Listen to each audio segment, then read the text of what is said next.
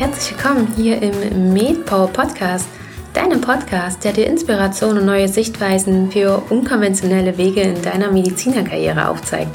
Ich bin Caroline und heute gibt es wieder eine neue Power Talk Folge.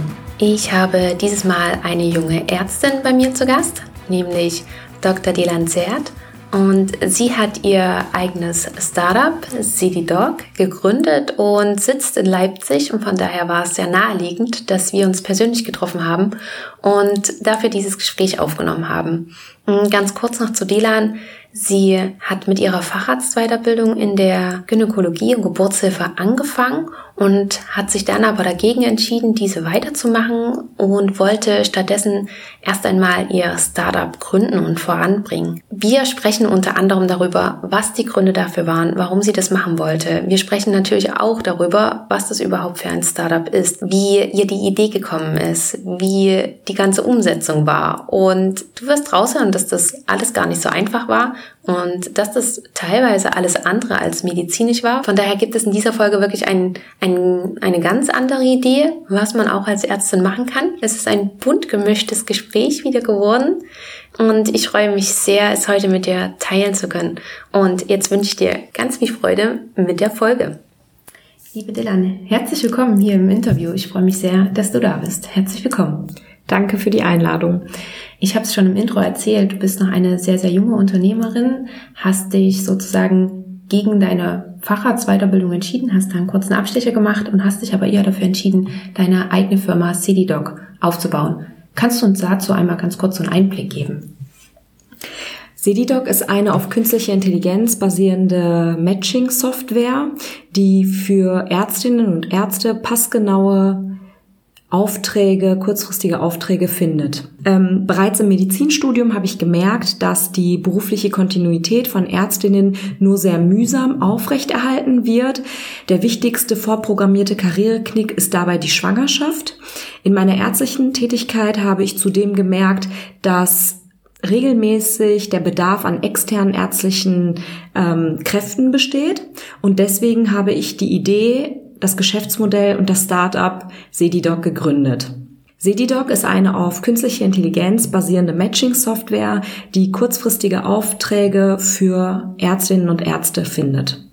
Okay, das heißt, primär lag dein Schwerpunkt oder dein Hintergedanke daran, dass du gesehen hast, dass die Ärztinnen erstmal schwieriger haben. Genau, die Grundidee basierte komplett darauf, eine Möglichkeit zu finden, wie ich Ärztinnen während ihrer Familienplanung weiterhin an den Beruf ähm, verbinden kann oder mit dem Beruf verbinden kann. Und ähm, gemerkt habe ich dann, dass ein Konzept, das nur für Ärztinnen zugeschnitten ist, schwierig umsetzbar ist. Deswegen basiert das aktuelle Modell natürlich für oder ist abrufbar für alle Ärzte. Mhm. Und damit wir noch so einen groben Überblick bekommen, bist du nur regional tätig? Also wir sitzen jetzt gerade sozusagen in Leipzig. Du hast hier so dein, hm, kann man Stammsitz sagen? Ja, ja. Also ursprünglich komme ich aus dem Raum Düsseldorf. Dort habe ich auch Medizin studiert und angefangen zu arbeiten. Danach bin ich nach Leipzig gezogen, um Sedidoc zu gründen. Die Hintergründe waren, dass es sich hier in Leipzig besonders gut ähm, anbietet, Startups zu gründen. Hier ist eine schöne Startup-Kultur vorhanden. Und es kam hinzu, dass mein Mann hierher gezogen ist, deswegen die Kombination. Und wir sitzen in Leipzig. Wir haben auch regional vor Ort angefangen mit den Kliniken und Praxen, sind aber verfügbar in ganz Deutschland. Mhm. Wie lange gibt's euch jetzt schon? Uns gibt's jetzt anderthalb Jahre. Das ist eine ziemlich kurze Zeit dafür, was wir bisher erreicht haben. Das zeigt aber, dass der Bedarf da ist, dass wir dieses Problem haben und das lange Zeit nicht angesprochen wurde. Nämlich, dass wir Möglichkeiten brauchen, um Ärztinnen an den Beruf anzubinden. Und ist es auch so, dass ihr größtenteils mehr Ärztinnen als Ärzte habt oder wie ist da das Verhältnis?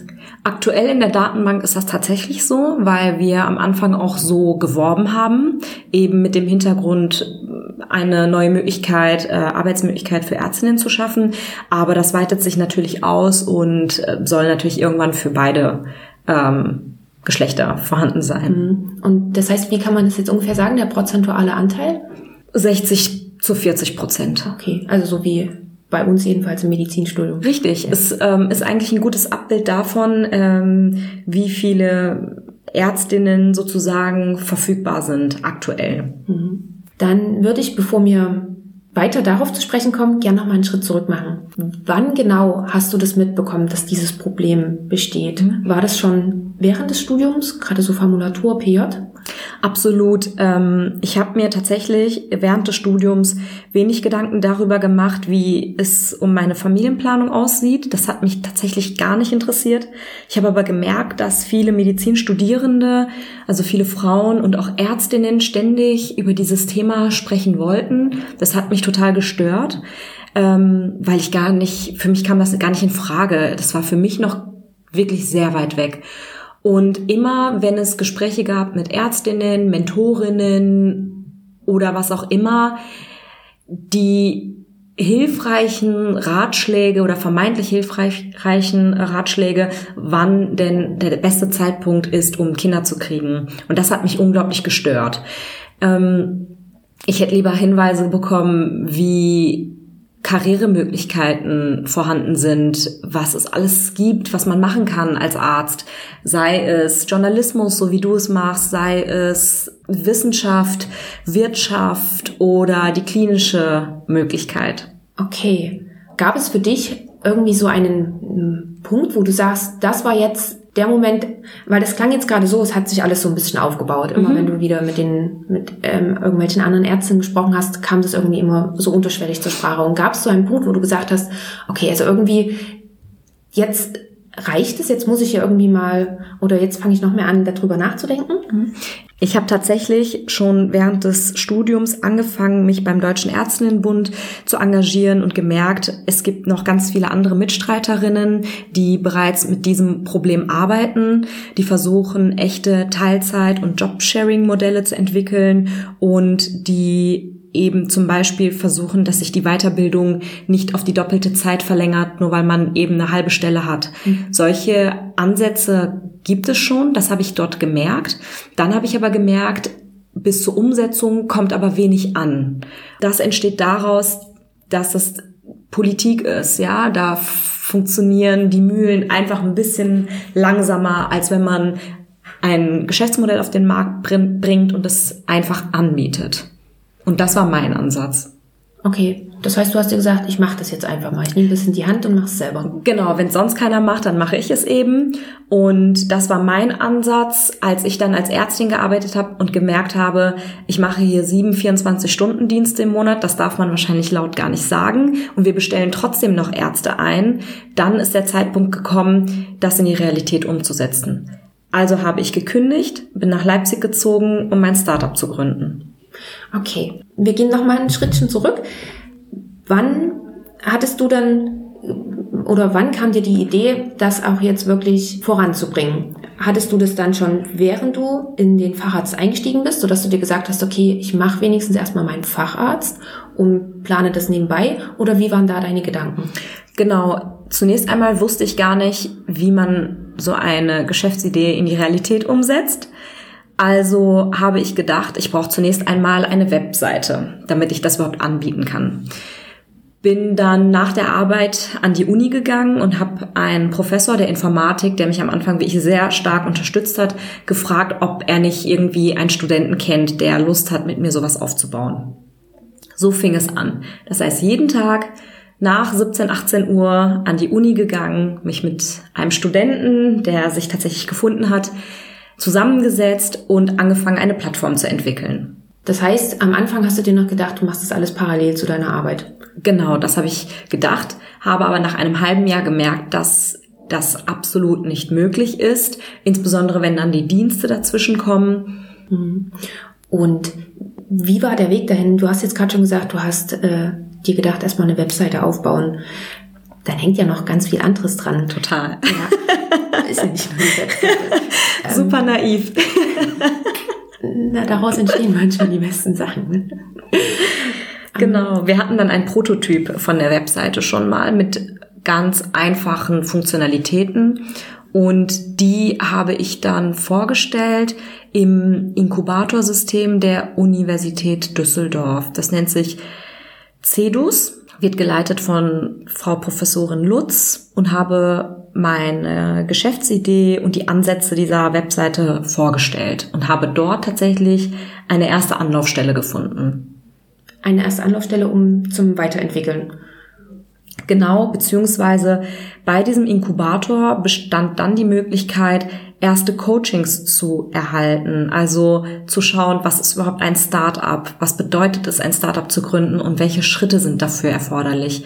Das war für mich ein sehr wichtiger Ansatzpunkt. Ich habe direkt Gespräche gefunden zu zwei Coaches, die mich begleitet haben auf dem Weg zum Erstellen eines Businessplans, wovon ich vorher noch nie etwas gehört hatte. Und dann haben wir erstmal einen Businessplan geschrieben. Das heißt, es war dir am Anfang gar nicht bewusst, wenn du jetzt eine Firma gründest oder ein Unternehmen, dass du einen Businessplan machen musst. genau. Ja, aber das ist, mm, das soll jetzt überhaupt nicht negativ klingen oder irgendwie, aber ich glaube, das ist auch so ein bisschen dieses typisch Mediziner. Wir in unserem Studium, wir machen ja wirklich nichts anderes als Physiologie und am Anfang gerade die Biologie und sowas alles und später die Klinik, aber alles, was weitergeht, möchte man sich irgendwann mal niederlassen, was braucht man alles dazu, gab es jedenfalls bei uns nur, wenn dann mal in einem, in einem Wochenseminar, aber mehr auch nicht. Genau, also wenn man sich über diese Art von Dingen äh, äh, informieren wollte während des Studiums, dann war das nur auf Eigeninitiative möglich. Mhm. Und das finde ich sehr schade. Es ist tatsächlich ein sehr umfangreiches Studium, ein Vollzeitjob, wo nebenher eigentlich kaum noch was anderes geht. Und es ist auch wichtig. Jedes Fach hat auch seine eigene Bedeutung. Darüber möchte ich gar nicht diskutieren. Aber wir brauchen durchaus viel mehr Wissen über das Leben, das uns erwartet. Und das fehlt komplett.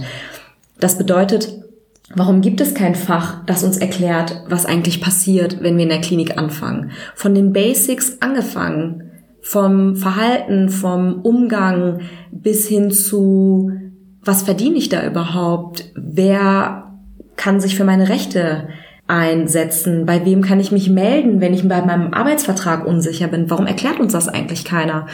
Was passiert, wenn ich in die Praxis möchte oder eine eigene Praxis gründen möchte? Wie habe ich Möglichkeiten, wissenschaftlich mich zu engagieren oder eben ein Unternehmen zu gründen? Und das finde ich sehr, sehr schade, weil ich glaube, wir haben viele kluge Köpfe im Medizinstudium, ähm, die aber völlig ausgelastet sind mit dem Medizinstudium und für alles weitere bleibt einfach keine, keine Zeit mehr. Hm. Das ist ein sehr schöner Ansatz, über den habe ich auch noch gar nicht drüber nachgedacht, aber ja. Danke. Ja, finde ich sehr gut. Ähm, gerade zur Vorbereitung für, wenn man dann doch mal groß ist und dann in die Klinik geht, ist das eine, eine super Sache.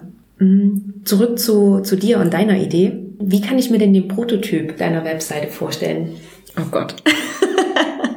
Wir haben tatsächlich den Prototyp aufgehoben in einer ähm, Testumgebung, die für niemanden auffindbar ist, weil wir es einfach äh, vergleichend haben wollen, womit wir angefangen haben. Ein ganz, ganz einfaches Design, weil der Entwickler, der erste Entwickler tatsächlich ähm, kein Frontend-Design macht. Der ist mehr am Backend tätig, so wie die meisten äh, Entwickler. Und das Design Gott, okay, das muss ich erzählen. Ich habe mit PowerPoint ein Design erstellt, was wir dann sozusagen auf die Homepage gepackt haben. Und entsprechend verpixelt und alles, was dazugehört, sah es dann auch aus. Also wirklich alles andere als übersichtlich, alles andere als das, was ich mir vorgestellt hatte. Aber jeder Klick funktionierte. Das heißt, ich habe DIN A4 Blätter genommen und ungefähr, ich glaube, ich weiß gar nicht mehr wie viele, vielleicht 50 oder 80 Blätter, habe auf jedem Blatt ein Footer und ein Header-Teil ähm, gemalt und dann, was auf der Seite zu sehen sein sollte. Dabei habe ich zum Beispiel die Startseite gemacht mit einer Login-Möglichkeit, dann, wenn man draufklickt, welche Seite dann kommt und habe dann sozusagen ein Konzeptheft erstellt, wie die Seite von A bis Z aussehen soll. Und auch Sachen bedacht, wie wenn man jetzt eingeloggt ist, dass da nicht mehr Login steht, sondern Logout. Bis zum kleinsten Detail und habe das dann diesem Entwickler gegeben. Und er hat dann daraufhin diese Seite erstellt, aber das Design war halt sehr, sehr rudimentär. Mhm. Das ist jetzt erstmal natürlich, dass man euch finden kann und dass man sich, wie du gerade sagtest, einloggen kann ist dann auch schon das, hm, wie sagt man denn dazu, das Matching-Verhältnis auch, auch schon mit berücksichtigt worden? Weil man muss ja irgendwo seine Daten eintragen und äh, da muss ja geschaut werden, okay, gibt es für denjenigen auch eine passende Klinik oder eine passende Praxis? Genau, ansatzweise war das Matching dann auch schon ähm, dabei, aber äh, wie du es gerade so schön formuliert hast, dass man uns finden kann, das war nicht möglich, weil es gab gar keinen Traffic auf dieser Seite. Es war ja mehr so zur Vorschau, welche Funktionalitäten vorhanden sind.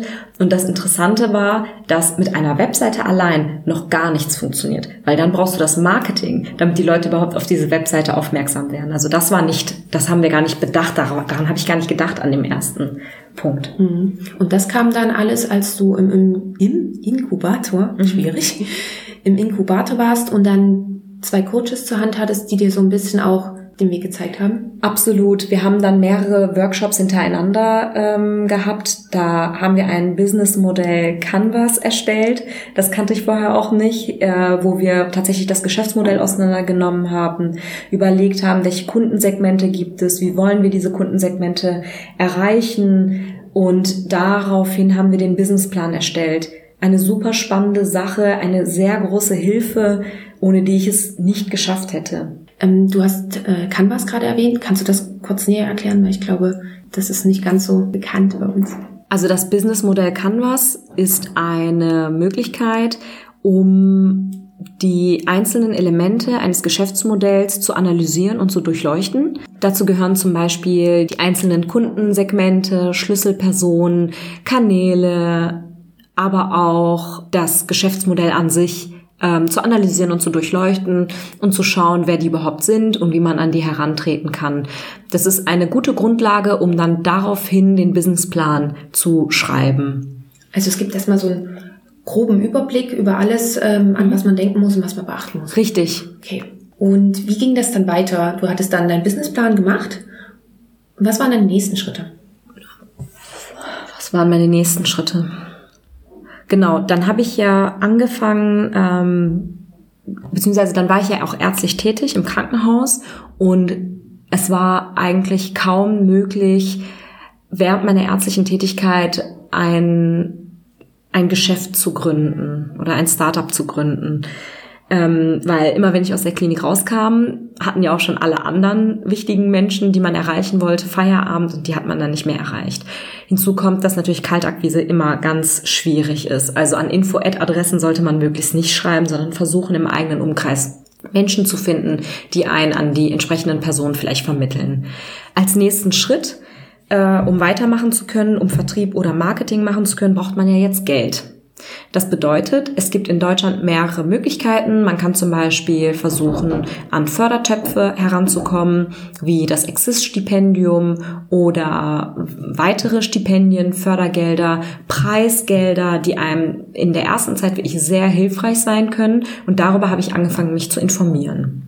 Woher hast du darüber erfahren, dass es sowas gibt? Auch bei dem CEDUS, bei dem Inkubator der Uni Düsseldorf und habe dann über die Wirtschaftsförderung bzw. die Investregion Leipzig mitbekommen, dass es das Technologiegründerstipendium der Sächsischen Aufbaubank gibt. Dazu vielleicht noch direkt, ich habe dann erfahren, dass tatsächlich es EU-Gelder, Bundesgelder gibt und die dann verteilt werden auf die jeweiligen Länder, auf die jeweiligen Bundesländer, an die man Anträge stellen kann, um dann gefördert zu werden. Weiß man ja vorher alles nicht. Ostdeutschland und vor allem die Region Leipzig oder in Sachsen bietet sich besonders gut an für diese Förderungen, weil ich schon das Gefühl hatte, dass wirklich vermehrt und gut geworben wird um Neugründungen, mehr als im Westen. Okay, hätte ich gar nicht gedacht. Ich hätte jetzt gerade gedacht, dass im Westen sowas mehr gefordert wird, beziehungsweise dass auch Berlin eher so diese Startup-Welt ist. Total. Also in Berlin hast du auf jeden Fall viel mehr Möglichkeiten, dich zu vernetzen, ganz viele Leute kennenzulernen. Ähm, vielleicht kann man das viel schneller ausrollen alles. Aber es ist sehr crowded. Also der Westen, München, Düsseldorf, Köln, Berlin, Hamburg. Da sind einfach so viele Startups, so viele Anträge, dass natürlich auch die ganzen Institutionen voll damit sind. Und im Osten baut sich das gerade erst auf. Das heißt, es ist einfach ein bisschen noch viel mehr Raum für Entwicklung da. Und entsprechend bietet es sich wirklich gut an, ähm, in den Osten zu kommen und in Städten wie beispielsweise Leipzig oder oder auch Halle wie Sachsen-Anhalt ähm, sein Glück zu probieren. Mhm. Okay. Und wie findest du es jetzt in Leipzig im Gegensatz zu Düsseldorf? Ich vermisse Düsseldorf natürlich äh, sehr. Na klar, da bin ich auch noch sehr tief verbunden über Freunde und Familie und über meine Heimatuniversität, der ich auch sehr verbunden bin. Leipzig ist eine tolle Stadt. Es ist eine aufstrebende Stadt mit ganz vielen jungen Menschen. Es ist unglaublich, wie es sich hier entwickelt. Das habe ich noch nie erlebt. Und ich habe mir früher auch noch nie Gedanken gemacht über Ost und West weil als ich zur Welt gekommen bin, ist die Mauer gefallen. Also es war nie Thema für mich. Entsprechend habe ich natürlich sehr viel gelernt, äh, auch über Deutschland in der Zeit, in der ich jetzt hier war. Mhm. Was ich aber ganz spannend finde, ist, ähm, die Infrastruktur in Leipzig, denn diese Stadt ist ja ausgelegt, wirklich um eine Millionenmetropole zu werden. Die Autobahnnetze sind wirklich sehr weit äh, aus der Stadt entfernt und hier ist unglaublich viel Entwicklungspotenzial. Ich bin mir sicher, dass Leipzig das heutige Frankfurt hätte sein können, wäre es nicht oder hätte es nicht diesen Cut gegeben zwischen West- und Ostdeutschland, was sehr schade ist. Das vielleicht noch. Im Osten ist unglaublich viel. Es ist eine sehr schöne Landschaft. Die Menschen sind sehr darauf ausgerichtet, viel rauszuholen aus dem, was möglich ist. Ich habe schon das Gefühl, dass ähm, ein besonderes Engagement herrscht, um den Osten aufzubauen und es sehr schade ist, dass es durch die Medien vielleicht ein bisschen verzerrt wird. Aber hier herrscht auch noch eine andere Mentalität als nur Wut und Sorge und Demotivation. Das ist schön, dass du das nochmal sagst, ja. Oder? Ja. Ja. Also ich habe schon das Gefühl, wenn man hier mit jemandem redet, dann ist man gleich beim Du und dann sagt man direkt, okay, machen wir mal. Das ist schön, ja. Also für alle, die noch nicht in Leipzig und in Sachsen waren, war das gleich mal ein Aufruf, uns hier zu besuchen. genau. Ja. Gehen wir wieder zurück. Ähm, was ich dich gerne fragen wollte ist, du hast ja jetzt so schrittweise erzählt, wie du so ungefähr vorangekommen bist. Wir sind jetzt bis nach Leipzig gekommen. Wie viel Zeit hast du dafür ungefähr gebraucht, dass wir uns das vorstellen können? Wie lange hat es gedauert? Vom, bis du damals deinen ähm, IT-Studenten gehabt hast, bis du nach Leipzig gekommen bist?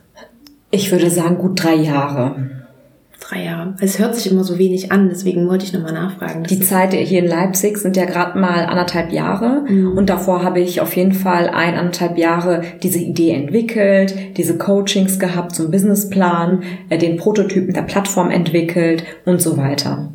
Mhm, okay. Dann hier in Leipzig fing das richtig an mit Webseite, richtig aufbauen, Marketing und das Matching dann alles, dass das funktioniert? Hier in Leipzig ähm, tatsächlich hatte ich hier auch einen sehr guten Start und wurde sehr herzlich aufgenommen. Und zwar hat auch die Universität Leipzig ein Inkubatorsystem, das nennt sich SMILE, Selbstlerninitiative Leipzig. Und hier wurde ich in den Inkubator aufgenommen.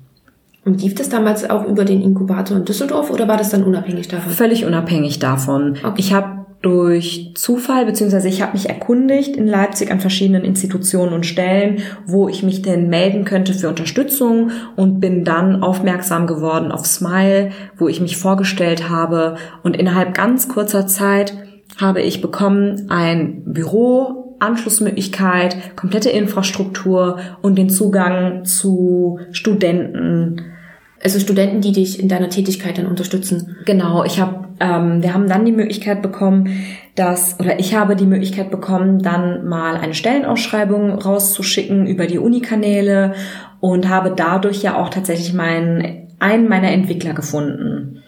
Mhm. Und das war dann vor, war das alles zeitgleich, als du in Leipzig ankamst? Zeitgleich, ja. wirklich innerhalb von wenigen Tagen hat sich alles entwickelt. Krass, dass das so schnell geht. Mhm. Ja, und wie seid ihr dann weiter vorangekommen? Genau, zunächst einmal hat sich dann der Entwickler, also Daniel, ist mal weiterhin hier im Team, hat sich dann bei mir gemeldet. Wir haben uns dann getroffen und überlegt, wie wir zusammenarbeiten können. In jedem Fall war er super interessiert mitzumachen. Maurice habe ich kennengelernt über eine andere Bekannte. Also da führen ganz viele Sachen führen zusammen, wenn man einmal den Willen hat, anfängt irgendwas zu machen, mit jedem darüber redet, dann entstehen solche Kontakte und Möglichkeiten und man findet auch Menschen. Ich glaube, der wichtigste Punkt, wenn ich mich jetzt zurück erinnere, ist, mutig zu sein und mit jedem zu quatschen. Und dann habe ich halt die Jungs kennengelernt. Wir haben uns zusammengesetzt und überlegt, wie wir ähm, eine schöne, gute Plattform, äh, skalierbare Plattform aufbauen können. Und parallel habe ich dann nochmal Coachings bekommen von den Smile Coaches. Hier in Leipzig waren es dann mehr so Advanced-Programme. Also dann habe ich wirklich Workshops gehabt über Marketingstrategien, Vertriebsstrategien und hier habe ich zum ersten Mal das Wort Pitch kennengelernt.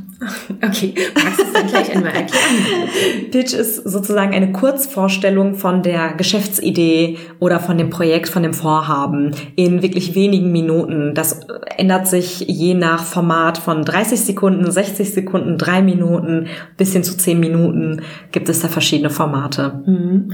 Wie viele Pitches durftest du denn schon halten und vor wem hast du schon gepitcht? Hast du nach Investoren gesucht oder äh, was war bei dir dann der, der Zweck dahinter?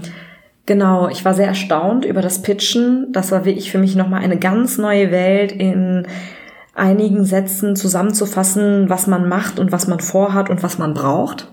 Das muss in der Regel immer ganz schnell gehen.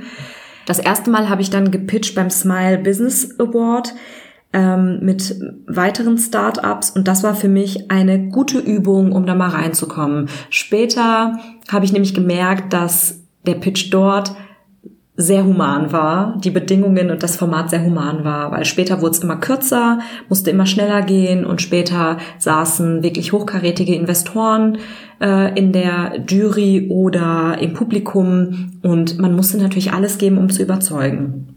Mhm. Und weil du das jetzt auch gerade erwähnt hast, Investoren, wie finanziert ihr euch jetzt gerade selber?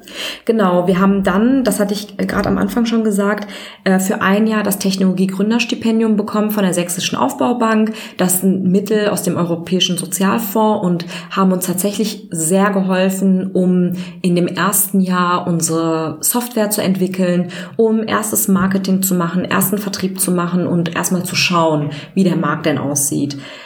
Auf das Technologie-Gründerstipendium wurden wir eigentlich gleich direkt über die Sächsische Aufbaubank informiert. Wir haben uns dafür beworben. Der Bewerbungsprozess ist ein bisschen zäh, das muss man schon ganz klar zugeben. Es sind doch eine, einige bürokratische Hürden da, aber ab dem Punkt, an dem wir es bekommen haben, war es dann eine Riesenerleichterung für uns. Hm. Bekommt ihr das aktuell noch oder ist das Jahr schon rum? Das Jahr ist jetzt schon rum und das ist auch der Grund, warum wir angefangen haben, vor Investoren zu pitchen. Habt ihr da schon Erfolg gehabt? Aktuell sind wir an dem Punkt, wo wir tiefgehendere Gespräche führen mit den Investoren, mit denen wir dann so verblieben sind und es muss eben noch eine Entscheidung mhm. gefallen werden. Okay, dann drücke ich euch dann für die nächste Runde schon mal die Daumen. Danke. Ich würde gerne noch mal ganz kurz zurück zu der Softwareentwicklung. Hm, wie ist das abgelaufen? Weil ich zum Beispiel kenne mich mit IT, hm, naja, rudimentär, sage ich mal aus. Hast du Vorahnung oder wusstest du einfach nur, das und das willst du gerne haben und hast jemanden gesucht, der es umsetzt? Genau so war es. Also letzteres. Ich hatte eine ganz konkrete Vorstellung, wie das System ähm, laufen soll, weil ich mir viel Gedanken darüber ge gemacht habe, wie es am einfachsten für Ärztinnen und Ärzte sein könnte und mir auch Einblicke verschafft habe, nicht nur in das Gesundheitswesen in der gesamten Zeit, sondern auch in bestehende Personalvermittlungsagenturen. Die habe ich mir natürlich auch ganz genau angeschaut. Die Prozesse der aktuellen Vermittlung sind unglaublich komplex und intransparent. Man weiß eigentlich nie genau, wo man steht. Und basierend auf diesen Erfahrungen konnte ich dann ganz genau sagen, wie ich es haben will. Und meine Jungs haben mich da eben unterstützt. Und das heißt, es ist auch wirklich so geworden, wie du es haben wolltest. Tatsächlich ist es weitaus mehr geworden als das, was ich je mir gewünscht hätte. Wir haben super viele Zusatzfeatures. Also es ist gar nicht mehr so, dass sich jetzt Krankenhäuser registrieren und Ärzte registrieren und angeben, was sie brauchen oder was sie sind, eben damit das Matching überhaupt funktioniert. Aktuell ist es so, Krankenhäuser registrieren sich, geben an, wann Sie welchen Arzt brauchen, zum Beispiel Gynäkologie ab dem dritten Weiterbildungsjahr, nächste Woche von 8 bis 18 Uhr. Dieser Auftrag geht dann über unsere Matching-Software an alle verfügbaren Gynäkologen, die dann wiederum in ihren persönlichen Profilen diese Aufträge annehmen können. Nehmen Sie diese Aufträge an, werden automatisch Verträge generiert, und nach Ablauf eines Auftrages werden automatisch Rechnungen generiert. Das heißt, wir haben diesen gesamten Vermittlungsprozess inklusive Dokumentenaufwand digitalisiert. Das war jetzt die Sichtweise des Krankenhauses. Wie ist es aber, wenn ich als Ärztin mich bei euch registrieren möchte? Genau, als Ärztin registrierst du dich mit deinem Namen, mit deinem Fachbereich und schreibst auch konkret auf, in welchem Weiterbildungsjahr du dich befindest. In deinem Profil hast du dann zusätzlich die Möglichkeit, einige Dokumente abzuladen, wie zum Beispiel dein Lebenslauf, deine Approbationsurkunde, so dass wenn du dann in deiner Auftragsübersicht alle für dich zugeschnittenen Aufträge siehst. Das heißt, du hast zum Beispiel geschrieben, du bist in der Anästhesie tätig im ersten Weiterbildungsjahr, bekommst dann alle Aufträge, die auf dich passen und kannst die flexibel über dein mobiles Endgerät annehmen per Klick. Habt ihr da auch extra noch eine App mitentwickelt oder ist es dann auch im, im, Browser möglich? Das ist im Browser möglich. Mhm. Und kann ich auch dann so Präferenzen eingeben wie ich bin nächste Woche zufällig an der Ostsee und möchte nicht nur baden, weil ich weiß, das Wetter wird nicht so schön und ich möchte zwei Wochen, äh, zwei Tage davon arbeiten. Das kann ich auch alles mit eingeben. Absolut. Wir haben damit angefangen, dass eigentlich nur Krankenhäuser angeben können, wann sie wen brauchen und die Ärzte das dann annehmen können. Hinzu kommt, also mir war wirklich wichtig, dass das alles diskret läuft, dass alle beteiligten Benutzerrollen ihre eigenen Konten haben. Das ist also keine öffentliche Stellenausschreibungsseite. Aktuell haben wir weitere Zusatzfeatures eingebaut, Dazu gehört auch, dass die Ärzteseite Kalenderansichten hat, wo dann angegeben werden kann, wann man zur Verfügung steht und wo. Spannend. Klingt super einfach. Das ist es tatsächlich auch. Wir haben von allen verfügbaren Geschäftsmodellen wie Trivago, Airbnb, MyHammer alles zusammengetragen und es passend gemacht für die Ärzte. Mhm. Wie lange kann ich mir denn das vorstellen? Wie lange habt ihr denn gebraucht, diese Software so zu entwickeln, wie sie jetzt ist? Lange tatsächlich, über ein Jahr. Hinzu kommt, dass wir wirklich sehr intensiv gearbeitet haben und wirklich alle Kleinigkeiten beachtet haben. Also die Software, die wir entwickelt haben, ist sehr komplex und die gibt es so auch nicht auf dem Markt. Also du kannst dir das so vorstellen, Schritt eins: die Kliniken registrieren sich. Wir haben dieses automatische Matching und auch für die Ärzte, die eben angeben können, in welchem Fachbereich die sind und passgenaue Aufträge in ihrer, ähm, auf ihrer Startseite sehen und annehmen können. Dann die, das zweite Level mit der automatischen Vertrags- und Rechnungsgenerierung, wo alles online abrufbar ist und auch im persönlichen Konto archiviert wird. Jetzt kommen noch Zusatzfeatures, die wir entwickelt haben. Das sind so Sachen wie Handlungsempfehlungen für die Kliniken. Zum Beispiel, hey, du hast doch immer um diese Zeit einen Augenarzt gebraucht. Willst du nicht wieder einen Auftrag reinstellen? Also wir bearbeiten auch die Daten, die bereits bei uns eingeflossen sind. Das ist wirklich, das ist dann wirklich diese künstliche Intelligenz. Für die Ärzte haben wir Zusatzfeatures eingebaut, dass wir für die richtige Ökosysteme schaffen. Das heißt, wir geben an, du kannst in dieser Klinik übernachten, in dieser Woche, wo du dort in diesem Ausnahmefall die Vertretung übernimmst. Du kannst aber auch in umliegenden Hotels übernachten. Hier hast du ein paar Angebote. Das heißt, das Konzept ist nochmal viel weitreichender geworden als das, womit wir gestartet sind. Das klingt ähm, wirklich wie ein All-Inclusive-Paket, was ihr da, was ihr da generiert habt. Ihr seid bestimmt mit dieser Software nicht von Anfang an so gestartet. Habt ihr das ähm, bestimmt peu à peu weiterentwickelt. Und war das dann auch schon mit Feedback eher von den von den Benutzern oder auch wo ihr dann gesagt habt, hier hey, ich habe dort noch gesehen, wir könnten das vielleicht auch so und so machen? Absolut, also beides, eine Mischung aus beidem. Ich kann jedem nur empfehlen, genauso zu starten mit einem ganz einfachen Prototypen und gucken, ob es funktioniert und angenommen wird. Gar kein, also auf keinen Fall ein perfekt funktionierendes Produkt aufzubauen, denn wenn man sich die ähm, aktuell erfolgreichen Geschäftsmodelle, Startups anschaut, die haben auch einfach angefangen und haben dann diese Zusatzfeatures peu à peu aufgebaut. So wie wir das jetzt machen. Uns fallen ständig Ideen ein und dann versuchen wir die Schritt für Schritt mit zu etablieren. Wir haben Feedback bekommen. Beispielsweise war das am Anfang so, dass zum Beispiel eine medizinische Einrichtung geschrieben hat, ich brauche nächste Woche ähm, von Montag bis Freitag ein Arzt. Dann hatten wir auf der anderen Seite ein Feedback von einem Arzt bekommen, der uns geschrieben hat, hör mal zu, ich würde das gerne annehmen, aber am Mittwoch kann ich nicht. Das bedeutet, dass wir jetzt ein neues Feature eingebaut haben, dass Aufträge in Schichten gesplittet werden. Das bedeutet, wenn man einen Auftrag angibt von Montag bis Freitag, dann wird dieser Auftrag gesplittet in Montag, Dienstag, Mittwoch, Donnerstag, Freitag Dienste oder Schichten, die dann einzeln angenommen werden können. Die Praxis war überglücklich, weil die Praxis hat gesagt, jetzt ist zumindest Montag, Dienstag, Donnerstag, Freitag jemand gekommen und damit musste ich die Praxis nicht komplett dicht machen. Und dieses Feature haben wir zum Beispiel direkt umgesetzt. Mhm. Ich kann mir nur vorstellen, jedenfalls geht es mir so, dass wenn man etwas irgendwie machen möchte, dass man das natürlich so perfekt wie möglich machen möchte. War das schwierig für dich am Anfang, dass du sagst, okay, es ist zwar noch nicht fertig, aber wir bringen es jetzt trotzdem raus? Ganz schwierig. Ich war, so wie viele anderen Medizinstudierenden, immer ganz fleißig, habe von A bis Z gelernt, ordentlich, insbesondere die Frauen unter uns werden das kennen. Ich mache auch keine halben Sachen, aber bei einer Geschäftsgründung ist es nicht möglich und es ist auch nicht empfehlenswert, irgendwelche perfekten Dinge herauszubringen. Egal, ob es jetzt eine Plattform ist, eine Marketingstrategie ist, egal, ob es jetzt ein Businessplan oder Geschäftsmodell ist. Rudimentär entwickeln, probieren, gucken, wie es ankommt und dann modifizieren ist der beste Weg. Was hat dir dabei geholfen? Habt ihr das im Team beschlossen und gesagt, das ist jetzt der Punkt, wo wir es wirklich testen? Oder hattest du dann auch nochmal einen Coach mit an der Hand, der gesagt hat, probier es doch erstmal? Naja, es war mehr so, dass ich das perfekte, äh, das perfekte Softwarekonzept aufgestellt habe und die Jungs dann gesagt haben, okay, dafür brauchen wir drei Jahre. dann habe ich gesagt, oder beziehungsweise überlegt, was sind die Kernfeatures, die wir anbieten wollen. Und der Kern ist, beide Benutzerrollen haben ein Konto, können angeben, wer sie sind und wir können diese beiden miteinander verknüpfen. Und mit diesem Kern haben wir angefangen. Alles andere ist futuristisch. Klar, klingt auf der einen Seite logisch, das Wichtigste erstmal zu reinzupacken.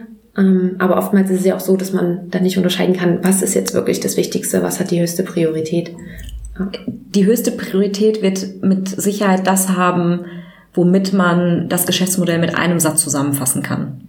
Das heißt, dein Pitchen kam dir dann auch wieder mit zugute. Genau, das Pitchen kam mir zugute, weil der erste Satz hat mir eigentlich vermittelt, was ist es. Alles andere ist dann Vision. Alles andere ist dann, womit man die Leute abholt. Schaut mal, wir machen hier automatische Bezahlsysteme rein, Schnittstellen und so weiter und so fort. Und ich würde sehr gerne einfach nochmal so ein, so ein Probebeispiel durchgehen. Zum Beispiel, wenn ich mich jetzt bei euch registriere. Wie gesagt, Anästhesie, erstes Ausbildungsjahr. Muss ich noch irgendwas wissen? Du hast schon gesagt, ich muss meine Dokumente, kann ich einscannen? Kommen irgendwelche Kosten auf mich zu oder kommen auch Kosten auf die Klinik zu? Genau. Das Schöne an unserem System ist, das ist das Neuartige daran, dass die Praxen reinschreiben, wie viel Stundenlohn sie dem Arzt bezahlen wollen. Das bedeutet, dass der, dass zum Beispiel die Praxis oder die Klinik schreibt, ich möchte bezahlen 80 Euro pro Stunde und der Arzt kann sehen, was er verdienen wird. Das ist noch gar nicht das, was wir verdienen. Für die Ärzte ist und bleibt SediDoc kostenlos. Das heißt, die Registrierung, alle Funktionalitäten sind absolut kostenlos. Die Kliniken zahlen nach abgeschlossenem Auftrag das Honorar an den Arzt und an uns die Vermittlungsprovision. Mhm. Okay. On top hinzu. Ja. Klingt nach einer Win-Win-Situation für alle drei Parteien. Ist auf jeden Fall eine faire Möglichkeit. Ja. Ich möchte noch mal ganz kurz was zu diesem Sedidoc-Prinzip sagen. Man kann sich das eigentlich so vorstellen, dass man früher, um eine Reise zu buchen, ins Reisebüro gegangen ist. Man wusste nicht, welche, zum Beispiel in Spanien, welche Hotels gibt es, welche Airlines gibt es, welche Wohnungen gibt es. Man hat einfach das Angebot des Reiseleiters angenommen. Plötzlich gab es Trivago, Airbnb und Momondo und der Markt war transparent. Und genau da positionieren wir uns. Für beide Seiten ist der Markt transparent. Ja, sehr schön, dass du das äh, so in diesem Beispiel nochmal erläutert hast. Wenn ich mich jetzt angemeldet habe, gibt es denn aber auch noch irgendwas, was ich beachten muss, weil ich bin ja nebenbei vielleicht noch berufstätig mhm. und mache das vielleicht, weil ich meinen Urlaub nehmen muss, aber eigentlich nicht Urlaub machen möchte, sondern so arbeitswütig bin und eben noch weiterarbeiten möchte. Wie funktioniert das dann? Absolut. Also du kannst natürlich ähm, auch nebenher arbeiten. In ma manchen Fällen ist es so, dass du dann eine Nebentätigkeit anmelden musst. Wenn es aber unter einem bestimmten Satz liegt, kannst du einfach nebenberuflich tätig sein und noch so ein paar Aufträge annehmen. Beratet ihr dazu? Wir beraten dazu nicht. Dazu, das ist eine komplette freiberufliche Tätigkeit der Ärzte. Das heißt, das ist in deren Verantwortung, das abzuklären. Wir haben aber ein Zusatzfeature, dass du angibst, wo du gerade ärztlich tätig bist. Und Aufträge von deinem Heimatkrankenhaus werden dir nicht angezeigt. Hm. Das heißt, dort kannst du keine kurzfristigen Aufträge annehmen, sondern nur in anderen Krankenhäusern. Ja. Für Ärzte ist es absolut kostenlos, sich zu registrieren, sich umzuschauen und dann Aufträge anzunehmen. Und es besteht eben die Möglichkeit, ähm, Dokumente abzuladen, damit zum Beispiel, wenn man einen Auftrag angenommen hat, die Klinik direkt einsehen kann, welcher Arzt kommt denn zu uns. Es besteht auch die Möglichkeit, nachdem man einen Auftrag angenommen hat, mit der Klinik nochmal zu chatten in unserem integrierten Nachrichtensystem und zu fragen, brauche ich äh, noch irgendwas zu beachten, wo soll ich genau erscheinen, gibt es einen Lageplan der Klinik und so weiter. Hm, zwei Fragen habe ich noch dazu. Zum einen, was passiert, wenn eine Klinik, nehmen wir mal an, für die Anästhesie im ersten Ausbildungsjahr jemanden sucht und es melden sich zwei da drauf? Wer kriegt den, den Job? Aktuell ist es so, first come, first serve. Das heißt, der erste Arzt, der sich darauf gemeldet hat, der kriegt auch den Auftrag. Mhm. Was wir aber planen, sind ähm, ja, Premium-Mitgliedschaften, wo dann die Klinik aus verschiedenen Bewerbern aussuchen kann, wer kommen soll fällt mir jetzt gerade ein, zum Beispiel, dass es ja dann vielleicht auch gut wäre, wenn schon mal jemand da war und die Klinik eben schon mit dem zusammengearbeitet hat und dann vielleicht auch sagen kann, hier, falls er verfügbar ist, würden wir ihn sehr gern wieder nehmen. Oder? Genau, das sind zum Beispiel Mechanismen, die man etablieren kann. Ähm, wir haben zum Beispiel als geplantes äh, oder geplanten Mechanismus ein Bewertungssystem aufzuziehen. Das bedeutet, dass die Ärzte und Kliniken sich gegenseitig bewerten für Pünktlichkeit, Freundlichkeit und so weiter. Und daraufhin kann man natürlich aus diesen Bewertungen heraus auch annehmen. Mhm. Spannend. So geben sich auch alle Mühe, mhm. weil aktuell herrscht ja so ein bisschen das Gerücht, okay, Ärzte, die immer nur einmal kommen, die geben sich keine Mühe, aber wenn diese Ärzte dann nochmal einen Auftrag bekommen wollen, dann haben die sich Mühe zu geben, mhm. beziehungsweise dann kann man auch das Gerücht so ein bisschen, ähm, ja, wegbekommen. Ja, ist aber auch für die Kliniken gut, weil auch in dem Moment sich natürlich auch die Klinik positionieren muss und es für den Arzt auch angenehm sein muss, dort zu arbeiten, damit er dort wieder. Genau, es ist nochmal eine Marketingmöglichkeit für die Klinik. Ja. Wie kurzfristig sind Aufträge möglich bei euch?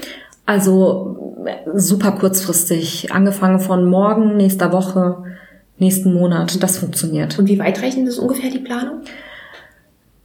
Das weitreichendste war sechs Monate im Voraus bis jetzt. Das geht aber. Mhm. Und ihr habt sowohl Kliniken als auch Praxen. Richtig. Und gerade in Praxen sind es dann oftmals so Urlaubsvertretungen? Urlaubsvertretungen, es gibt aber auch häufig äh, Praxen wie Elternzeit oder Praxen, wo die ähm, älteren Praxisinhaber peu à peu aussteigen wollen und dann eben immer mehr Stunden abgeben. Mhm. Und gerade bei der Elternzeit ist es da aber so, dass man nicht nur für eine Woche ausfällt, mhm. sondern für länger. Ist das auch mit im Angebot drin? So das, ist, das ist mit im Angebot drin.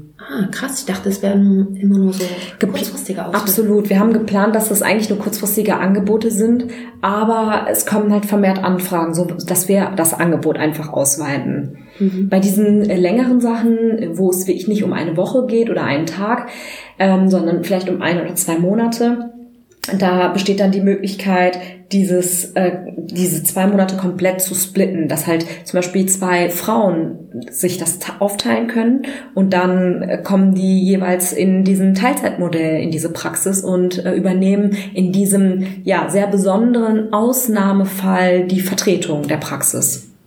Sehr schön. Also wird wirklich mit an alles gedacht. Das Oder? Ist, ja. Danke. Das ist ziemlich cool, ja.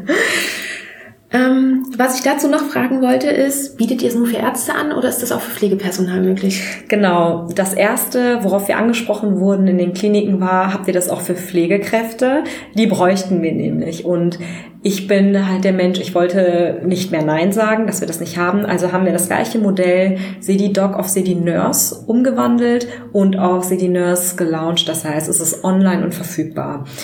Wir können uns aktuell nicht besonders auf Nurse oder konnten uns bisher nicht konzentrieren auf Nurse, weil es wirklich schon komplex genug ist, ein Startup und eine Branche auszubauen.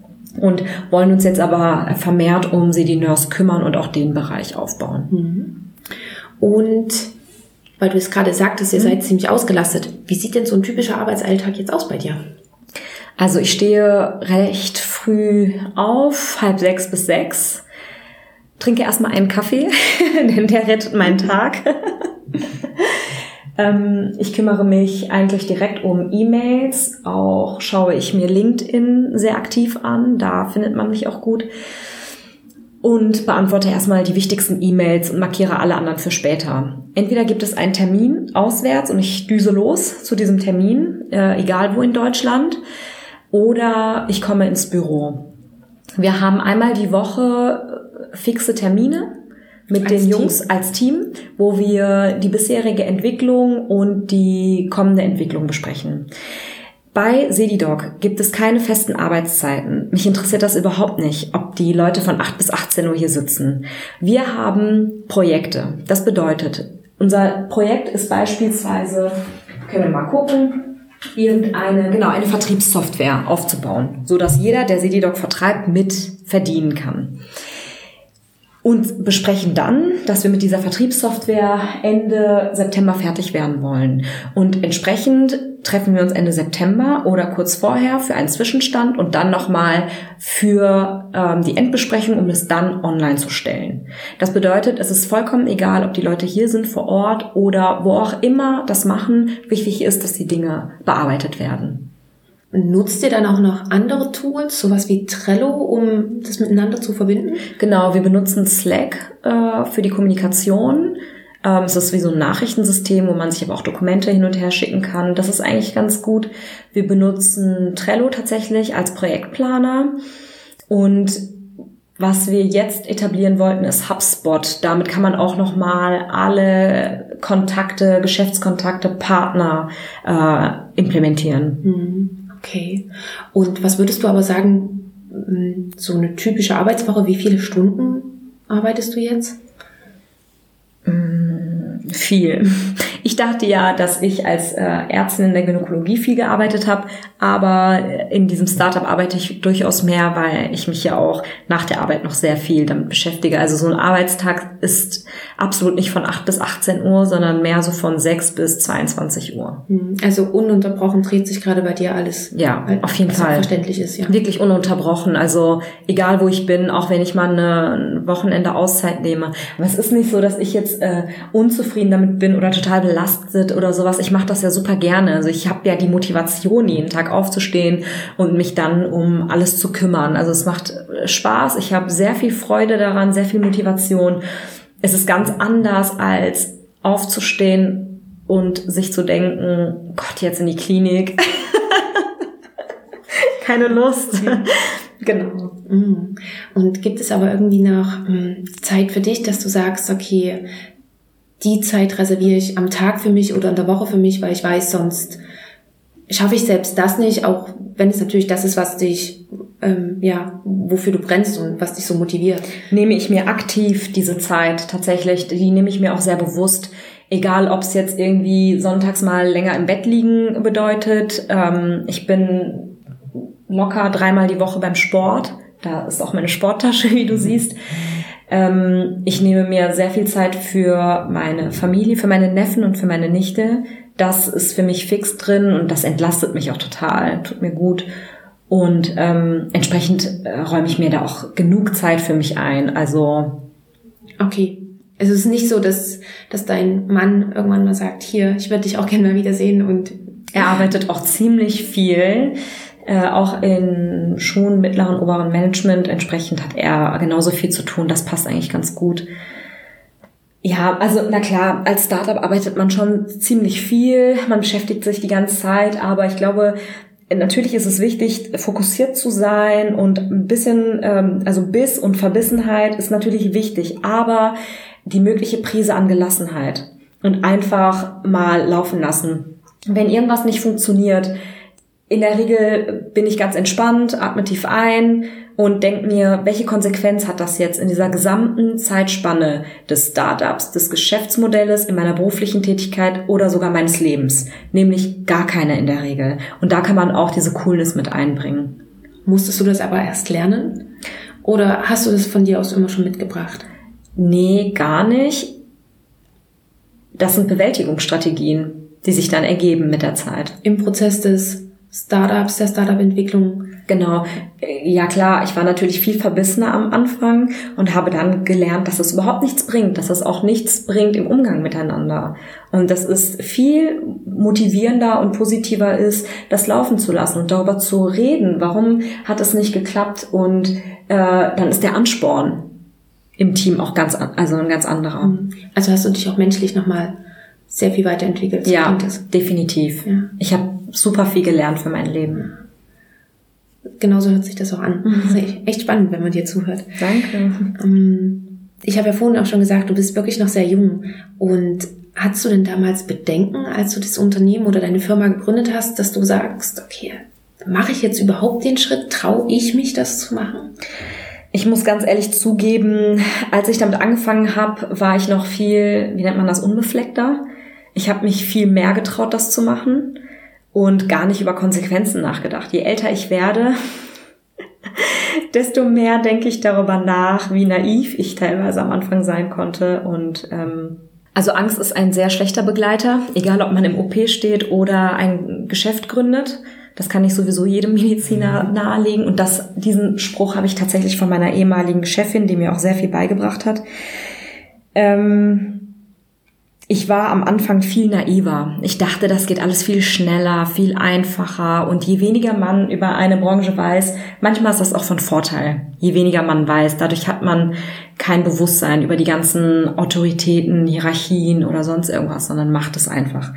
Je mehr ich hier drin stecke, merke ich, wie schwierig es ist, ähm, das alles aufzubauen und wie viele Hürden es doch gibt mhm. und dass man einen wirklich langen Atem braucht. Also nichts entsteht von heute auf morgen.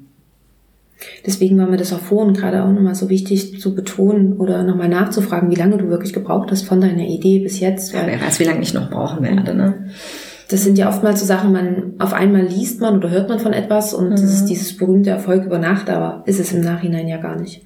Würdest du aber jetzt trotzdem sagen, jetzt an der Position, wo du jetzt bist, du würdest es nochmal genauso machen oder lieber in der Sicherheit der Klinik bleiben und deine Facharztweiterbildung beenden? Ich glaube, dass wenn jetzt zum Beispiel meine Neffen, meine Nichte oder vielleicht mal meine Kinder mich fragen, würde ich glaube ich schon empfehlen, und das war auch, was ich gerade sagen wollte, vielleicht noch einige Jahre in der Klinik zu arbeiten, den Facharzt zu machen. Man unterschätzt, wie viel ähm, sich verändert mit mehr Berufserfahrung. Ich hätte mit Sicherheit eine ganz andere berufliche Erfahrung, die auch übertragbar wäre, diese Erfahrung auf jede andere Branche oder auf jeden anderen Bereich, selbst wenn es um Geschäftsgründung geht. Ich glaube, das habe ich sehr unterschätzt. Hätte ich jetzt eine Facharztweiterbildung ähm, zu Ende gebracht, hätte ich natürlich die Klinik ganz anders nochmal gekannt. In jeder Facette. Das hat mit Sicherheit auch Vorteile. Also wie gesagt, Vorteile früh beginnen ist, man ist nicht fest in einem Hamsterrad, wo man sich gar nicht mehr raustraut. Ähm, man ist unbefleckter, man hat weniger Wissen und dadurch auch weniger Angst vielleicht, weil man einfach mal macht. Vorteil von später ist, während der Facharztweiterbildung hat man mit Sicherheit ganz viele Dinge über das Berufsleben im Allgemeinen gelernt, was man dann auch nochmal umsetzen kann. Mhm. Und ich würde, glaube ich, schon empfehlen, die Weiterbildung zu machen, das noch zu beenden und dann sich noch um andere Dinge zu kümmern. Ist es dann bei dir auch jetzt aktuell noch in Planung? Willst du deine Facharztweiterbildung noch beenden? Ich möchte tatsächlich meine Facharztweiterbildung beenden, weil ich meinen Beruf sehr vermisse. Ich war doch schon sehr gerne Ärztin und habe das mit Leidenschaft gemacht. Ähm, das Start-up werde ich in eine Stellung bringen, wo das dann auch möglich ist, sowas noch kombinieren zu können. Mit jedem Chef oder mit jeder Chefin würde ich das natürlich offen kommunizieren, dass ich da noch dieses Projekt am Laufen habe. Und ähm, das muss dann natürlich okay sein. Gibt es da schon konkret was in Planung, dass du sagst, hm, versuchst es noch ein Jahr und dann willst du wieder einsteigen? Mm, nee, das kann ich noch gar nicht sagen. Mhm. Soweit ist das noch. Soweit denkst du nicht. Okay. Erstmal CD-Doc soweit sicher ja. machen, dass es steht, ist vielleicht auch das Beste. sonst setzt man sich auch nur unnötig unter Druck. Total, also unter Druck setzen, das bringt ja sowieso nichts. Und ich glaube, ähm, wir sollten einfach als Mediziner oder als Ärzte aufhören, so starr zu denken und immer nur in diesem ähm, Entweder-Oder, sondern es ist wirklich vieles kombinierbar. Der Wille ist wichtig und man sollte es einfach fordern einfordern, also auch sagen, ja, ich möchte nebenher noch was machen. Ich interessiere mich auch noch für andere Dinge und dafür möchte ich mir Zeit nehmen. Und die Zeit wird einem dann auch gegeben weil wir nun mal in dieser Position sind, wo wir so ein bisschen Spielraum haben. Wir trauen uns das noch nicht. Ich habe den Eindruck, dass viele Ärzte sich das nicht trauen, das einzufordern, aber eigentlich können wir es uns leisten. Hm. Den Eindruck habe ich auch, dass gerade wenn man frisch von der Uni an die Klinik kommt, dann natürlich erstmal ja nicht so doll auffallen will und sich auch erstmal integrieren möchte. Und außerdem weiß man ja auch noch nicht so viel. Man lernt ja wirklich noch. Und dann auch noch zu sagen, na, aber hier, eigentlich will ich zwei Tage die Woche noch frei haben oder ähnliches. Ich weiß nicht, ob das, ob man denkt, dass das unhöflich ist oder ob man nicht für sich einstehen kann, aber ich denke auch, dass das im Wandel ist. Es, der Medizinberuf ist einfach ein sehr starres Meister-Lehrlings-Konzept. Man ist sehr ähm, wie nennt man das, äh, sehr darauf angewiesen, mhm. dass irgendwer einem irgendwas beibringt. Und dafür muss man natürlich am Ball bleiben. Mhm. Aber nur, weil man zum Beispiel auch noch etwas anderes hat außerhalb der Arbeit, heißt es ja nicht, dass man nicht weniger an Ball bleibt. Nee, das ist aber eine andere Frage. Und ja. das müssen die Menschen verstehen. Das ist genauso das Gleiche wie, wenn eine Frau 80 Prozent oder 60 Prozent arbeitet wegen der Familienplanung, arbeitet sie effektiv eigentlich viel mehr als ihre oder engagierter als ihre männlichen Kollegen. Aber das wird auch verschätzt. Ja, es ist immer ein Unterschied, äh, was man betrachtet. Schaut man sich an, wie viele Stunden jemand da ist in der Woche oder schaut man sich an, wie effektiv es ist. Genau, wie effektiv es ist, ja. Wir haben schon mal ganz kurz drauf gesprochen oder darüber gesprochen, dass du ja gesagt hast, okay, City Dog, City Nurse, du willst irgendwann mal wieder zurück. Gibt es noch irgendwas, was du aktuell noch in Planung hast? Also, ähm, der ganze Prozess um äh, CD Doc mit der beruflichen Kontinuität von Ärztinnen, ähm, dem Prozess ähm, als Gründerin, als Frau gründen zu wollen und auch ähm, Leadership Skills haben mich sehr hatten einen sehr großen Einfluss auf mich, auf mein Wesen, auf meine Persönlichkeit und auf all die Erfahrungen, die ich gemacht habe. Und gemerkt habe ich, dass Frauen anders sind als Männer.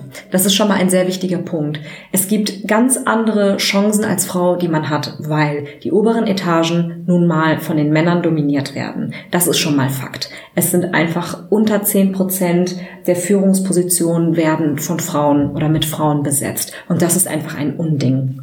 Insbesondere ist es sehr verschärft in der Arztbranche, weil in der unteren Ebene bei den Assistenten und Studierenden sind 60 Prozent, über 60 Prozent mittlerweile Frauen, aber oben kommen nur unter 10 Prozent an. Und das kann nicht sein. Diese Kluft, die wird sich irgendwann auszahlen. Also nicht auszahlen, die wird sich irgendwann ausweiten. Die wird sich ausweiten, es wird sich verstärken und es wird zu einem Problem führen. Und was ich nur empfehlen kann, ist die Organisation der Ärztinnen in entsprechenden Verbänden, um herauszufinden, welche Möglichkeiten gibt es, um dieses System zu verändern. Entsprechend ist mein äh, nächster Schwerpunkt, was sich eben in diesem ganzen Prozess entwickelt hat, das ganze Thema um Female Entrepreneurship, Female Leadership in Health. Das ist, denke ich, ein äh, ganz wichtiges und entscheidendes Thema. Mhm. Okay, sehr spannend. Das Thema würde ich sagen, behalten wir uns auch mal, um mhm. in der anderen Folge noch einmal drüber zu reden. Okay. Und Gibt es sonst noch was in Planung oder ist, ich meine, das ist ja nun schon ziemlich viel, was du machst. Nee, das reicht. Ja. Also, ich kann vielleicht nur noch sagen, wenn man ein Startup aufbaut, dann ist eigentlich auch nur Zeit für das Startup da. Also, ähm, zu kündigen und nur Startup zu machen, ist tatsächlich ein sehr mutiger Schritt. Da bedarf es natürlich auch an Unterstützung oder irgendwie an Investments, dass man sich über Wasser halten kann. Sonst wäre das natürlich alles nicht möglich. Ja. Ähm, genau, sehr, sehr spannend, liebe Dylan, was wir hier alles von dir erfahren haben. Wir sind jetzt auch langsam am Ende und erstmal noch die allgemeine Frage, gibt es noch etwas, was du gerne hinzufügen möchtest, wo du sagst, das ist mir noch wichtig, darüber haben wir nicht gesprochen? Also vielen Dank äh, für das Interview. Ich habe mich sehr gefreut. Ich finde das Thema sehr spannend, womit du dich beschäftigst. Und ich glaube, wir haben ganz viel Herzblut in Sedidoc reingesteckt und ich hoffe, dass es dann eben auch zu dem Erfolg führt, was wir uns erhoffen und dass wir wirklich ein Stück weit das Gesundheitssystem mit verändern können und äh, zu einem festen Bestandteil der Versorgungsstrukturen uns irgendwann etablieren. Für alle Gründungsinteressierte kann ich nur empfehlen, probieren und machen und bloß nicht äh, entmutigen lassen. Dann danke nochmal für diesen Tipp. Damit hast du mir vielleicht auch schon meine Schlussfrage vorne weggenommen. Ähm, vorher noch, ist es okay, wenn ich Cedidoc damit verlinke, damit alle dich finden? Bitte, sehr gerne. Mache ich. Und dann habe ich am Ende des Podcasts ja immer drei Fragen, die ich auch gerne dir stellen würde. Kannst dich gerne kurz halten oder auch etwas länger, wie du magst. Die erste Frage ist, gibt es eine Buchempfehlung von dir? Wo du vielleicht sagst, das hat dir entweder während des Studiums oder auch jetzt während dieser Gründungszeit sehr geholfen? Ich habe tatsächlich zwei äh, Buchempfehlungen. Die Kombination finde ich äh, ganz spannend. Das eine ist von Simone de Beauvoir, äh, das andere Geschlecht. Und das andere Buch ist von Ray Dalio, Principles. Mhm. Ähm, von dem letzten habe ich auch schon gehört. habe ich mir auf Blinkist auch schon die Zusammenfassung angehört. Klingt spannend. Werde ich auch mit verlinken. Die nächste Frage ist, wo siehst du uns Ärztinnen oder machen wir es eher anders, das heben wir uns für die nächste Folge auf, wo siehst du den Arztberuf in 10 bis 15 Jahren? realistisch in 10 bis 15 Jahren immer noch da, wo wir heute sind. Ich denke nicht, dass sich so schnell im Gesundheitswesen etwas verändern wird. Wir alle können nur dazu beitragen und ich glaube, mit den Ärzten, mit den jungen Ärzten, die wir dann haben werden, die noch gar nicht angefangen haben, Medizin zu studieren, die dann aber eben noch anfangen, Medizin zu studieren und dann approbiert werden, mit denen kann sich vielleicht was verändern, weil die sind ja, werden ja jetzt schon groß mit einem ganz anderen Bewusstsein für Technologie, Digitalisierung, Effektivität und schnelle Prozesse. Hm, spannend, dass es doch sehr anders ist als normalerweise die Antwort. Und das ist vielleicht auch das, was du vorhin schon gesagt hast. Aber über welchen Tipp hättest du dich damals zu Beginn des Studiums oder auch vielleicht zu Beginn der Facharztweiterbildung gefreut? Du kannst es auch sehr gerne in Verbindung mit ähm, deiner Firmengründung ziehen? Ich glaube, ich, mir hätte es sehr gut getan, ähm, viel mehr Kontakte zu älteren Ärzten zu haben, viel mehr Austausch zu haben, zum Beispiel mit den Professoren, mit den Klinikleitern oder Leiterinnen, mit den wenigen Klinikleiterinnen. Äh, ich glaube, das hätte noch viel mehr Einblick gegeben, wohin die gesamte Arbeit auch führt, auch mal das Ende sozusagen von diesen, von diesen Etappen, Berufsetappen zu sehen und äh, auch aus den Erfahrungen profitieren zu können. Mhm. Offenere Austausch, offener Austausch mit vielen Ärztinnen in den verschiedenen oder Ärztinnen und Ärzten in verschiedenen Berufslevels. Ich glaube, das fehlt und das könnte weiter ausgebaut werden. Und würdest du das dann eher im Hinblick zum Beispiel solche Mentorenprogramme sehen oder welche andere Möglichkeiten schwebt dir noch im Kopf vor? Genau, Mentorenprogramme an Universitäten. Wenn es die gibt, kann ich die nur sehr empfehlen. Oder auch außeruniversitär in Netzwerken. Da gibt's eine Menge an Verbänden, Fachgruppenspezifische Verbände oder übergreifend, wie zum Beispiel der Deutsche Ärztinnenbund, bei dem ich mich hier engagiert habe und viele Frauen äh, fächerübergreifend kennenlernen konnte. Und da kann ich nur empfehlen, ganz viel Netzwerken, ganz viel kennenlernen, ganz viel unterhalten. Man kann nur lernen. Mhm. Also Eigeninitiative ergreifen und loslegen. Aktuell schon, weil die Strukturen gibt es ja noch nicht. Sehr schön. Dann möchte ich mich ganz, ganz herzlich bei mir bedanken. Das war ein sehr, sehr tolles Interview. Ich könnte mich noch Stunden mit dir unterhalten. Und vielen Dank. Vielen Dank, dass du hier warst. Ich habe zu danken. Ich freue mich. Das war die Folge mit Dilan und ich hoffe, es hat dir viel Spaß beim Zuhören gemacht. Für alle Ärztinnen, aber natürlich auch für alle Ärzte, hoffe ich, dass sie dir vielleicht auch etwas Mut gemacht hat, manche Dinge einfach mal anders anzugehen und vielleicht nicht immer den direkten Weg zu wählen, sondern auch einen Umweg einzubauen, wenn es genau das ist, was du gerne machen möchtest. Ich freue mich, wenn du dich bei mir meldest und mir sagst, wie dir die Folge gefallen hat und was du dabei für dich rausnehmen konntest. Schreib mir sehr, sehr gerne, ob du die angesprochenen Dinge ähnlich siehst oder ob du vielleicht auch anders darüber denkst und schreib mir auch sehr gerne, welche Learnings du für dich mit rausnehmen konntest. Du kannst es sehr gerne unter dem Post zu dieser Folge machen. Du findest mich bei Instagram und Facebook oder aber du schreibst mir eine E-Mail unter sayhello at medpower-podcast.com. All das, was Dylan und ich angesprochen haben, also den Kontakt zu ihr, die Links zu Sedidocs und natürlich auch die Bücherempfehlungen von Dylan verlinke ich dir in den Show Notes. Und ich wollte diese Folge auch gerne noch einmal nutzen, um Danke zu sagen. Danke, dass du dir Zeit nimmst, dass du Zeit für diesen Podcast einplanst. Danke, dass du ihn abonniert hast und danke vor allen Dingen auch für die vielen Weiterempfehlungen. Ich freue mich immer sehr, wenn du den Podcast mit deinen Kommilitonen, mit deinen Kolleginnen, mit deinen Kollegen und auch natürlich mit deinen Freunden und Familien teilst. Und dann freue ich mich, denn ich darf heute auch noch spoilern. Denn Dylan und ich, wir haben uns nicht nur für diese Folge getroffen, sondern auch noch ein zweites Mal und ein zweites Gespräch aufgenommen für die Woman Power Staffel. Du darfst also weiterhin gespannt sein. Wir hören Dylan noch einmal und das Interview wird dann in den kommenden Wochen veröffentlicht. Damit wünsche ich dir noch einen ganz tollen Tag, eine tolle Woche und ich freue mich, wenn wir uns nächste Woche wieder hören. Bis dahin, ciao!